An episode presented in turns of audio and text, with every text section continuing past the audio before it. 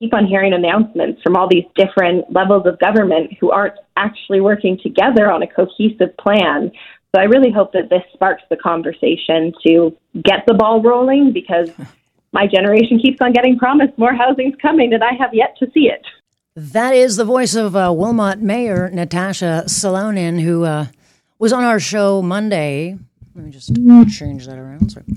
And um, certainly made headlines, putting a face to an issue that she and a lot of uh, younger people are um, dealing with, uh, and that is that she's gone to live with mom and dad. And that's because the 28 year old uh, has been squeezed out of the housing market. And we're talking a mayor's salary of 98000 and she's got a job at the local utility. And if you look at the average housing price for this town of $22,000, it's about $916,000 a year. I mean, it used to be that the big cost of living in the suburbs was you had to get an extra car or buy a car. Now, people may have to live in their cars, assuming they can buy the car, because those have gone up too. It's a very, very tough time, no question about it. It is going to get tougher. Let me bring in someone I follow quite closely, Ron Butler, and of course, he's a mortgage broker broker with Butler Mortgage, and I follow Ron because he gives really blunt truth. And I think we need that. Good to have you, Ron. Thanks. Great to be here. A few things that you said over the last couple of days, and certainly in light of news today that um, our inflation is moving back uh, in the wrong direction. But you've likened the situation to the frog in the pot. Yeah, uh, the reality is that we've reached an almost unmanageable housing crisis because no one paid attention to the gradual escalation of various problems within the whole housing spectrum across Canada for the last eight years. Yeah. There's just been an absence of observing the fact that prices have escalated dramatically, that debt loads have escalated dramatically, that uh, taxation and development fees have escalated. Uh, there's just no end to the various factors that push up the price of houses. So we've reached a point where we're literally people can't afford it. People who make over ninety thousand dollars a year can't even make a stab at it. So that's where we've ended up. Yeah, yeah. I mean, in a, in a small market. I mean, uh, once upon a time, I had a dream. I'd go back to Hamilton, and it would be, you know, I could get out of Toronto, the big city, and, and have a better cost of living. And then I'm looking at the housing prices there. I mean, it's very expensive. My sister's like, it's very, very expensive here. Not the same city, but it's happening in London. It happens in Wilmot. It's happening everywhere. Um, and so when when you hear the politicians and they all have promises. I mean, clearly they've been making a lot of empty promises for a long time, Ron, or we wouldn't be in this situation, but they have built nothing. Um, and here we are.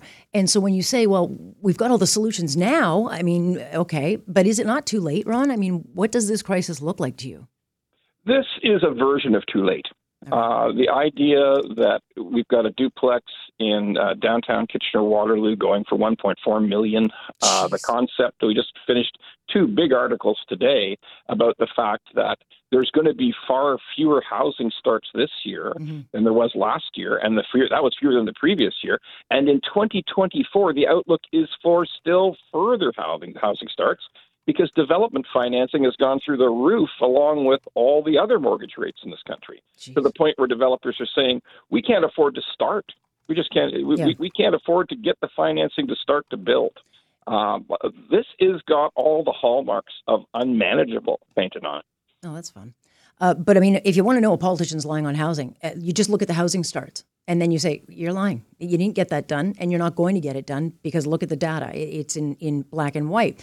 And and so look, this has become a very very divisive issue. You've got younger generations blaming boomers. You've got boomers saying, "Well, what did I do? I just bought a house and I saved and I didn't spend a lot." And, and so it's it's driving a real wedge and a real um, war between uh, you know generations, and, and it's very unhealthy. But I don't know where this goes because you know, according to the the numbers you saw today and what you're seeing in the markets, you say that all hell's breaking loose in in this country on bond yields. And so we got China to worry about, we've got inflation to worry about. There's so many variables facing us right now. What's the one that worries you most? Well, the one that worries me most is continuous increase in mortgage cost. Right. Uh, because you know, and you made a great point. There's a group of people who own houses houses that have no mortgage, mm-hmm. uh, and, and that's a bunch of older people, and that's a bunch of uh, boomers in many cases. Who, by the way, when they first bought, yes. the average house price was only two and a half times their income. yeah. not 10 times their income, like we're looking at today. So there is the most fundamental difference between when they bought and when everybody today is facing a purchase. It's albeit, just a massive difference. It is, albeit they did, it's not like that generation didn't have its challenges. They've had recessions. They have certainly, um, you know, interest rates, uh, inflation back from the other Trudeau uh, when it was, you know, what, 21%. My parents bought their first house in Hamilton. I think it was 20 or 21%. I mean, th- th- those were the other challenges. So each generation's had its challenge. What I don't like to see is class being put against uh, generation being put against generation when the fault lays within the decision makers, whether it's municipal, federal or provincial, the things they need to do wrong, they don't do. So, what do you do in a crisis? I don't know. If I were Olivia Chow, I'd be removing zoning, bylaws. I'd be changing all of that as quickly as possible so we could get shovels in the ground and get stuff built. Don't see that urgency. Well, we also have uh, her predecessor, John Tory, who yeah, increased absolutely. in one single year yeah. increased development fees by 49%. Yeah. Like, holy mackerel, 49% increase in development fees? the the excuse is that the developer pays the increase, which right. is a complete lie. The developer must pass it on to the home buyer, and they do it every single time. So yes, we have had a failure of all levels of government, whether it's municipal, provincial, as much as it's great the idea of getting houses out of the, the green making houses in the green belt or adding new subdivisions is a great idea. We still haven't even started building the highway to get people to and from these new subdivisions. I mean, we have a, such a failing in infrastructure at all levels. And then finally, at the federal government level, we have the new immigration minister maintaining the concept that we will continue to have a million people come to Canada next year, that he sees no let up in uh, application volume, no let up in new Canadians coming to Canada in the face of this obvious and profound housing crisis.